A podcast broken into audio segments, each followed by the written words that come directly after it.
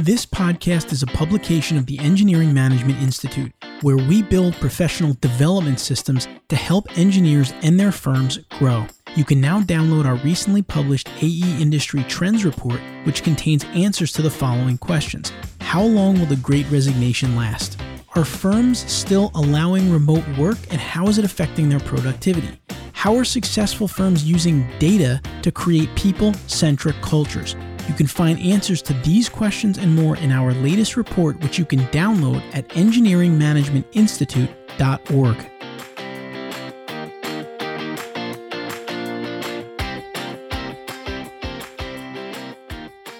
Welcome to this episode of the Civil Engineering Podcast, the first podcast dedicated to helping civil engineering professionals succeed in work and life. I'm your host, Anthony Fasano, and in this episode of the Civil Engineering Podcast, I'm going to provide you with the top 10 takeaways from our first 10 episodes of one of our newer shows, The Civil Engineering CEO. This is a video show that features CEOs from leading civil engineering firms. And because they shared such insightful information, we thought it'd be great to recap some of those key pieces of advice and share them with you here on the Civil Engineering Podcast. So, in this episode, you may hear me refer to different episode numbers, 1 through 10. These are not episodes of the Civil Engineering Podcast, they're episodes of this new video show, The Civil Engineering CEO, which can be found at civilengineeringceo.com. And if you feel that the CEO of your firm might be a good guest for the show, you can email our producer, Angelique, at Angelique, A N G E L I Q U E, at engineeringmanagementinstitute.org. Now, just to kind of preface this, the reason that we started the Civil Engineering CEO show is because, as you well know, the industry has gone through a lot of change in the last couple years since the COVID pandemic started. We've had everyone go to remote work. Now, some people went back, some people didn't. So, companies are trying to deal with the hybrid environment. We've got the Infrastructure Investment and Jobs Act that's going to bring a lot of money through to the different states for infrastructure projects. We have the great resignation still going on in all of the corporate world, not just in engineering or civil engineering. So we started the show to ask CEOs of leading civil firms how are they navigating these challenges? How are they addressing, attacking, thinking through these challenges? And we thought that it would be interesting information to bring to you as a civil engineering professional just to see what the leaders are thinking. So I'm excited to share these insights with you today. These are from some top CE firms, and I hope that you can utilize them in your career. Maybe you're growing your own small firm because they are, in my opinion, pretty valuable. Before we get started, this is a free show and our sponsors help us keep it free. So now I'd like to thank our sponsor for this episode, PPI, a leader in engineering exam prep for the FE and PE exams. PPI's reputation and history sets them apart. PPI has helped engineers achieve their licensing goals since 1975. Their courses and review materials are based on decades of experience. They schedule their courses over two to three months to ensure you can properly retain information and allow enough time for homework. They ensure students don't have to cram for their exam. Their courses come with everything you need. They offer robust programs with access to lectures, forums, learning hub, books, slides, and more. Their programs place a big emphasis on homework. They believe that practicing as much as possible is crucial to exam success. PPI's instructors are very highly rated on student surveys. They're extremely attentive and knowledgeable. Check out PPI today at PPI the number 2 pass.com to see all the options available for FE and PE exam prep. Again, that's PPI the number 2 pass com. Civil Engineering Podcast. Civil Engineering Podcast. Let's jump into our 10 key takeaways from civil engineering CEOs. Number one, always be thinking about how you can increase your value to your company. In episode number one, I talked to Kevin Haney, PE, the president and chief executive officer for Colliers Engineering and Design, formerly Maser Consulting. Kevin recommended that all civil engineers should always be thinking about how they can increase their value to their companies. Your value is essentially all you have in your career. How valuable are you? Here is something that Kevin said that really stood out to me. You can't equate your value to the organization to your title in the organization. A title means nothing.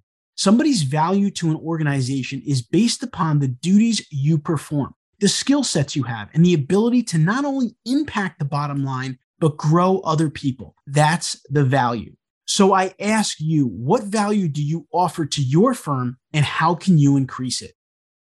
Number two, encourage diversity and inclusion in your engineering teams. Our second takeaway is from episode number two, where I talked to Dave DeLizza, PE, President and Chief Executive Officer of Pennoni.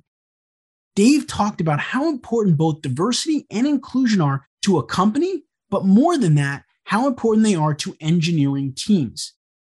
Dave talked about how if your engineering team lacks diversity, its perspective and vision will be limited. Is your team's vision limited? How can you change that? Number three, civil engineering cannot be automated. Our third takeaway is from episode three, where I talked to Anya O'Dwyer, principal and CEO of Innovate Engineering, about why navigating change in the civil engineering industry is so important.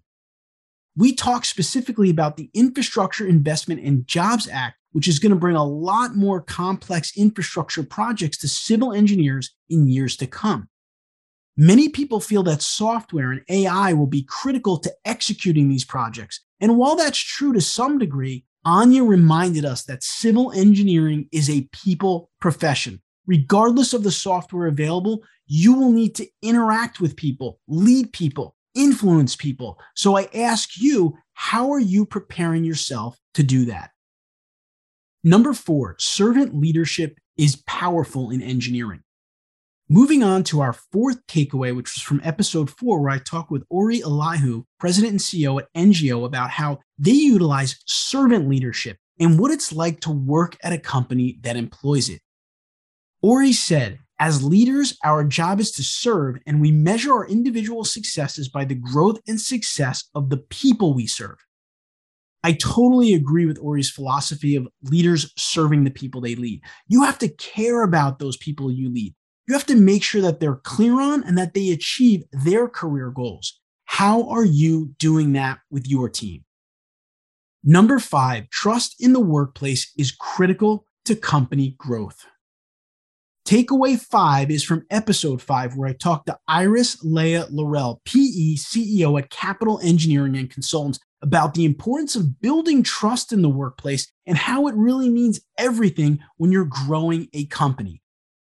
Iris said, I've always strongly believed that a company can't grow without people working in it who have the skills to delegate. Being able to delegate takes the ability to trust. If you don't trust your team members, you won't be able to delegate work to them. And therefore, as a leader, you will not get to work on those higher level visionary tasks that you need to focus on to grow your firm. So I ask you, how can you build trust within your team and your firm as a whole? Number six, staying calm when things get hectic is an action great leaders take. The sixth takeaway is from episode six, where I talked with Jim Salvito, president and CEO at MNS Engineers. The last few years have presented many challenges for the civil engineering industry that showed no signs of slowdown throughout the entire COVID 19 pandemic. We asked Jim how he remained a calming voice for his employees through all of the ups and downs, and Jim said the following when a situation arises that could be an emotional reaction trigger, I just take time. I sit back and I don't react. I think about the various parameters of that situation and what the response should be in a way that's going to come across as the best decision for our organization. And I'll have some thought points that I'll convey as a result of that action and decision. How do you react in stressful situations? What approach can you take to stay calm as your team will feed off your reaction. Number seven, help your team move on from mistakes. Takeaway number seven is from episode seven, where I talked to Ron Wathen, PE president at QK, formerly Quad Knopf, about the importance of keeping a company connected and how engineering leaders and managers can really keep their team connected and ensure that emotional well being, even at the time of this virtual work world. Ron said that one of the most important things that you could do as a leader is to help your team when they make a mistake. Help them work through it, help them learn from it, but then help them to move on. They need to know that everyone makes mistakes and that you eventually have to move on and not keep some kind of baggage as a result of that mistake. If you can do this, you will build trust with your team and they will be comfortable working with you. Number eight, prioritize both your clients and employees.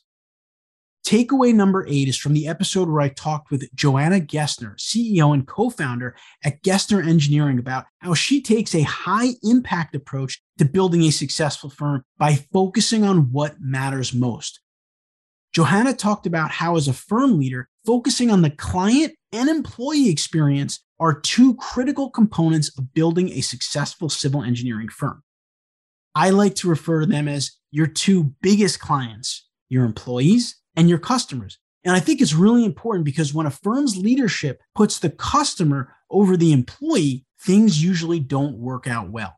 So, how are you prioritizing your employees just as you are your customers? Number nine, develop and communicate a core philosophy. Our ninth takeaway is from our most recent episode where I talked with Matt Hoying, PE President and Project Manager at Choice One Engineering, about succession planning and how you can plan for the next generation of civil engineering leaders at your firm. Matt talked about how every company should have a mission, vision, and values that they are communicating with their employees, which is critical for growing the firm long term. In most hmm. firms, the employees can't even tell you what the company's vision or mission is. Can your employees? At EMI, we operate around our core values give, guide, and grow. We give our all, we guide each other, and we grow together. Make it easy for your team members to rally around a core philosophy. Number 10, there is one common denominator in leadership Lastly, I'm going to give you one more takeaway that is my own takeaway from conducting these interviews. While there is no equation for being a great leader in civil engineering, there does seem to be one common denominator people.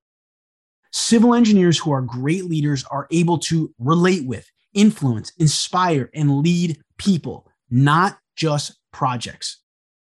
How can you improve your ability to lead people? Civil Engineering Podcast. Civil Engineering Podcast. I hope that you enjoyed those insights from the first 10 episodes of our new video show, The Civil Engineering CEO. You can find all episodes at civilengineeringceo.com. When you navigate to that page, you'll see the headshots of all of the guests. If you click on their image, it will take you to the YouTube video of their episode, and you can then subscribe to our YouTube channel and get our regular videos, which are all focused on helping engineers become better managers and leaders. And also remember that you can find all the show notes for this podcast, the Civil Engineering Podcast, at civilengineeringpodcast.com. There you'll find a summary of the key points discussed in today's episode, as well as links to any of the resources, websites, or books mentioned during the episode. Until next time, I wish you the best in all of your civil engineering career endeavors. Thank you for listening, and don't forget to download the latest version of our AE Industry Trends Report to get answers to the questions that you want to ask your staff, but you may be afraid to do so. How long will the great resignation last? How long should you allow employees to work remotely? And how are successful firms using data to grow sustainably for the long term? You can learn the answers to these questions and more by downloading the report at engineeringmanagementinstitute.org.